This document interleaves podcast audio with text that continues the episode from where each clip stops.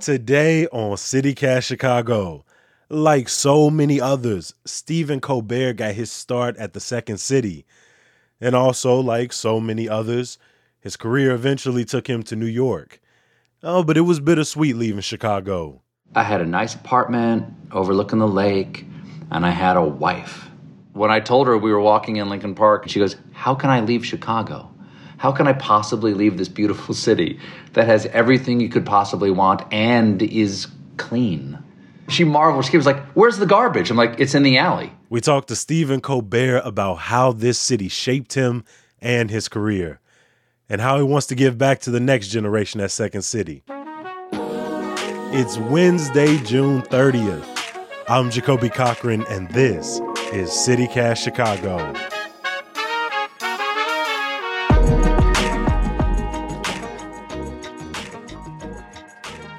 On June 14th, after more than 450 days away, Stephen Colbert finally left his solitary pandemic studio to do the late show in front of a packed live audience at the Ed Sullivan Theater. How does it feel? Strangely normal. I was really nervous to go back on stage in front of those people. Some people were saying, Oh, I like the show when you're at home, or it's so much more intimate. I'm like, Yeah, well, what seems intimate to you is very lonely to me. and so I'm glad to be back with my friends. I want you to take me way back for a second, like way, way back. I, I, I hate to say it like that right now. It's not, maybe it's not like way, way. No, back. it's way, way back. It's way, way back. I'm 57 years old. It's way, way back. But tell me what brought you to Chicago in the first place. I was a college student. I was uh, at a place called Hampden-Sydney College in Virginia, all male, 700 students, super inorganically ultra conservative. There was not a big arts community there, and I had it in my mind that I wanted to study theater. And it had come to me while I was at college. I went, God, this is the only thing I work hard at. This is the only thing that I'll do if nobody asks, even if no one asks me to do it. And I was not known to be the best student, but I would work hard on this. And so I figured out where where where as an undergrad is there a good theater program? And I heard about Northwestern University, and I applied as a transfer student, and I got in, and I went there for the first time to go to my junior year, and I remember I on the flight. I thought, well, I'm going to a city I've never been to, to a school I've never visited, with a whole new group of people to go study acting, and I can be anything I want. I got on the plane Stephen Colbert, and I got off the plane Stephen Colbert. When you came here, was comedy on your mind, or did you think? No, I always, I mean, I always loved comedy, and I had a little secret in my head that I wanted to be a comedian. When I was young, I really thought, oh, I want to be a comedian. But I had, what does that mean? I was actually at Northwestern University for about, I guess it was spring of my junior year. So I'd been there for about six or seven months. And a friend of mine said, Hey, I'm to go downtown to check out this Harold Improv. And I'm go, What's that? He goes, Well, it's a fully improvised one act play. And it's at this club called Cross Currents underneath the Belmont L. Do you want to come down? I was like, Sure, I'll check it out. So I, and I went and saw the show and immediately fell in love. There was something about it that spoke to me. I had to do it. And I immediately started taking classes there and formed a, a, team at Northwestern that we did we did a little we did a, we did a few shows competing mm-hmm. it's no, hard no fun mud piranhas the no fun mud piranhas exactly the woman i worked with because we worked at the library that was my student job i worked at the library and she and i used to laugh and we'd get shushed all the time and her son had a dream that he and his mother were walking by mud puddles and if they laughed a piranha would jump out of the mud puddle and bite them. I used to call the people who would shush us a bunch of no fun mud piranhas. And I suggested that for the name of the team when we formed it, and nobody liked it. But it's a deep story. But it's yes, a, and being what it is, you know, the need to agree during improvisation, they all went, yes. Mm. What are some of your early memories of, you know, exploring Chicago for those first times? going down and seeing some jazz uh, on Rush Street, actually. Uh, uh, musician Galib Galab, Michigan Avenue, and walking up to the Tribune building. And I was missing home a lot. I'd never really been out of the South much. And on the tri- face of the Tribune building, for those who don't know, it's got stones from famous buildings all around the world. And one of the bricks of Fort Sumter from Charleston Harbor is up there. And I remember being with some friends, talking like this, and looking up and saying, That's a brick from Fort Sumter. and they go, Where did that come from? Who is that? Where's that guy been in class? Are we doing Cat on a Hot Tin Roof? What What is that voice you just did? Is this To Kill a Mockingbird? And I said, Sorry, just it just busts out sometimes, but that's one of my early memories. I just lo- I didn't knew nothing about the lake. I didn't expect the damn lake. That's how taken aback. I mean, that's how unprepared I was, and how taken aback when I got there. As I looked out and went, "Wait, this is this is all this is always here." Like this ocean of fresh water that you can't see at the side. You can tell me Michigan's over there. I don't believe you.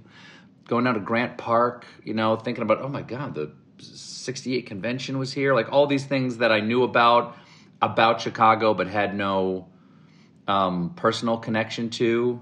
And I also, I just love how huge the sky is there. Don't They talk about Montana being big sky country. Chicago's got this enormous sky, and I'm not sure why. You just, you almost like you feel the curve of the earth when you're in Chicago. And then in the spring, I just thought of like the Jethro Tull, you know, the flowers bloom like madness in the spring, those crocuses coming up through the snow. But the seeing those crocuses come up through the snow, I had a, I had a sense of the I don't know the old idea of spring as as a moment of rebirth. And I think I've taken it for granted my whole life. I don't think I've ever heard someone explain it quite like that uh, because it's so familiar to me. You know, you were recently announced as one of the new board members for the Second City. Uh, but you got your start with Second City back in the late 80s with a run through 88 through 94. You know, what were those days like for you? Oh, they were hard and great. You know, I, I, I think I made like $8,000 a year or something. I, I, I don't know how I made rent. I don't know how. I, I was really thin because I couldn't afford food. I waited a lot of tables. Um, you know, and only lunches. So I'd have my nights free to, to either, you know, actually gig at Second City or, or do improv sets around Chicago because there's such a great improv scene there. One of my friends, Ann Libera, we'd been in the theater company together and we'd studied at Northwestern together. She was now the box office manager at Second City. And she said, Hey, if you if you need a job, you can come answer phones here. We're always looking for people to answer phones. So I answered the phones and took reservations at the box office at Second City, and because because if you're an employee at Second City, classes are free. And then in the summer of '88, they announce auditions. And uh, long story short, I got the gig, you know, and it was I was hired the same day as Amy Sedaris and Paul Dinello, Rose Abdoo, and a guy named Chris Farley. And we toured around the United States together because we got hired for the National Touring Company and then I knew that unless I get put in a resident company where I got to write my own material, I would get kind of bitter and I wouldn't enjoy it anymore. I was still enjoying it. So I actually quit four times to go do straight theater. And quit's, quit's a strong word. I only really quit once, but I left three times and then I quit uh-huh. once. And the great thing about Chicago, the great thing about Chicago is that you call the, the Tribune, the Sun Times, and the Reader for this tiny little show that they know nothing about in this little black box where you've got mattresses up in the windows, you know, on Lincoln Avenue, and um, they'd come. But there was this great theater community where it, it didn't take a lot, it only took seriousness of your intent to get attention. You know, I recommend every young person go to Chicago to start off as a performer because if you can't make it there, you can't make it anywhere because Chicago is so welcoming to new young talent. It's not full of itself. Yeah. Um, I, I, I, found it to be very inviting, it, at least as somebody who came in through the storytelling community, because I came back with a mindset of, you know, I want to perform, but I didn't know exactly how. And I felt very welcomed in and have gotten to perform at theaters across Chicago very much because there's been this desire to collaborate. People want to put up good things. They want to work hard to make their own shows, whether it's improv or television. I think Chicago's proud that it is such a cultural capital and doesn't take it for granted. That's what I love. Yes. It doesn't take it for granted that you have to support the arts for that community to exist. I love I love the audiences in Chicago. Mm-hmm. I mean, you started on the telephones in the box office, moved your way into improv classes. How was your comedy shaped during those years? I was influenced by my peers, you know. Like who? Oh, Dave Pasquesi. Um, I mean, I got to see people like Mike Myers perform there. I got to see my friend Farley perform there, and my friend Steve Carell. I learned an enormous amount from him. What I, one of the things I learned about from him was extraordinary commitment. Never, never in a million years phoned it in. No matter how tired he was or however much other people on the stage might be getting the giggles, he was 100% committed all the time, um, and a real and a real theater artist, and and and also just a, a lovely guy to be with. I was really lucky. But what really shaped me was the opportunity to do it every night. You learn your chops, you learn what you're good at, you learn what the audience responds to, you learn what you're afraid of. And then I would make those choices to choose the, the thing I was afraid of to perform on stage, the type of character. Literally, I'm not, I'm not thrilled with my own body, so I would go on without a shirt on. Because I'm like, well, if you're afraid of showing your bare chest, there must be something uh, that some way that must be impinging your freedom on stage. So now, now you have whole songs dedicated to reuniting with your pants, like a, a whole bit of your pants with your pants talking back to you, because you you all were a team in in the, in the duet. think the show could be sunk if I don't cover my junk. Maybe we'll do this together. But what's wrong with the bottomless outfit? Man, that was that shit was hilarious. Oh, I lo- I love that the blurred out too. I was just like, yeah, just take it up. that, that, that, next knot. Exactly. The, I love the implication that when I don't wear that I never wear underwear. That it's just pants and me, baby. I'm just uh, buffing it. Honestly, that was gonna be my first question, and then I saw you were like in an office, and I was like, okay, he's a professional. He, he's not, he's not at home. The crowd is back, and we can't distract with the sight of my middle-aged butt crack. Together, let's do a show. Come here, buddy. Patsy, it's you and me forever. One of the things that you've really been known for is your political humor. And Chicago is a very complicated place when it comes to politics. Is that something you found in the city or something you found as you moved on to roles like The Daily Show? No, it was more The Daily Show. When I was in Chicago, myself, Paul Dinello, and Amy Sedaris. So we made this sort of pact among the three of us that we would never make any references to the real world or real people and then when I got to the Daily Show, it when I first got there, it was Craig Kilborn, and it wasn't really political at all. It was more like making fun of local news or news style than actual. It wasn't really satire. And then this guy named Jon Stewart shows up, and he invites all of us to have a, a political opinion. And I was surprised to learn that I had one. Steve, the death tax is inherently unfair. It taxes the same money twice once when you earn it, and once more after you die. It goes against everything Americans hold dear money. The point is, it's not. It's not the dead who are going to suffer, unless, of course, they've been sinful. Then they'll burn forever in a lake of fire. You, talked earlier about Chicago being a place that if you can't make it here, you probably can't make it anywhere else. I know it's a loaded question, but if you were able to find some of those kind of larger opportunities here in the city. Is this a place that you could have saw your career kind of building and continuing from, or did you think, you know, you ultimately for what you wanted to do had to kind of move out of the city? What do you do once you've been a member of the Second City? Well, you go to New York or Los Angeles, and mostly Los Angeles, and try to, you know, get on television or something like that. And so it was kind of, it was practical. I wasn't sure what was going to happen, but luckily my friends Paul Dinello and Amy Sedaris, who got a show and they said, hey, we'd like to hire this guy. Now, the problem is, I had a nice apartment overlooking the lake, and I had a wife. When I told her we were walking in Lincoln Park on one of those little bridges that goes across the little pond creek there, and looking down at the city, and she goes, How can I leave Chicago? How can I possibly leave this beautiful city that has everything you could possibly want and is clean at the same time? You know, it would it marvel. She marveled. She was like, "Where's the garbage?" I'm like, "It's in the alley."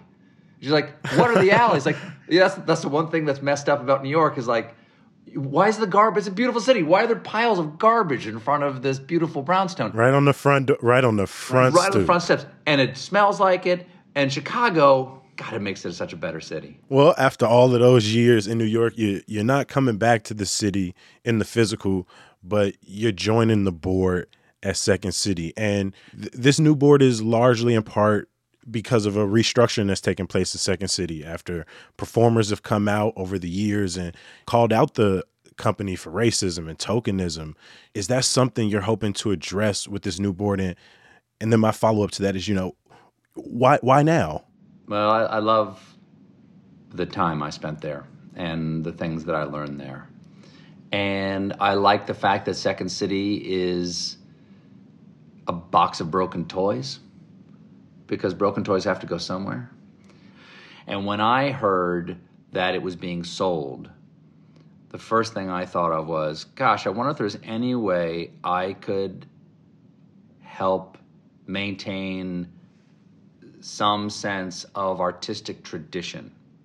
The guy who bought it, or the company that bought it, Strauss Zelnick's company, ZMC, he called me up and said, "Would you be interested in helping with this?" And I said, "I can't believe you're." Yes, I would.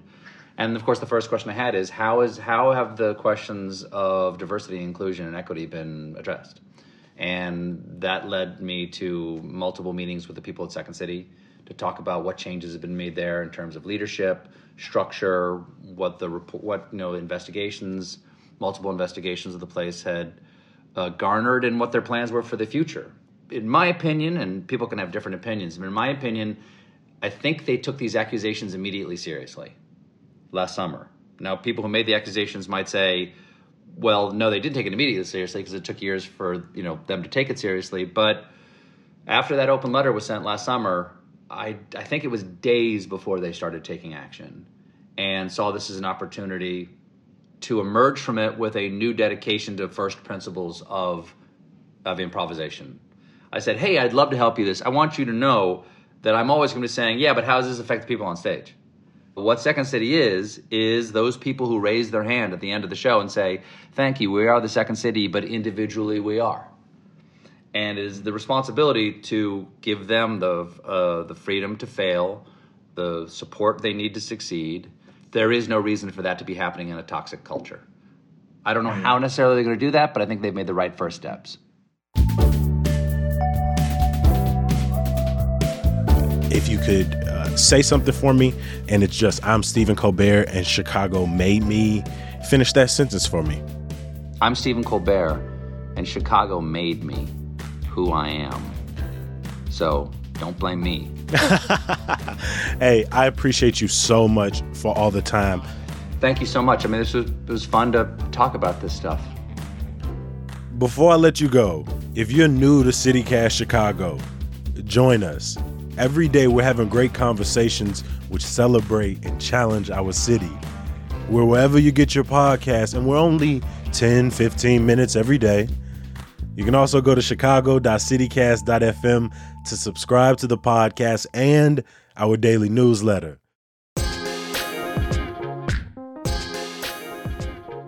Oh, one more thing. Did y'all know there was a black rodeo in South Shore? Yeah, for the last 30 years. Well, tomorrow we're headed to the rodeo, my friends. I'll talk to you then. Peace.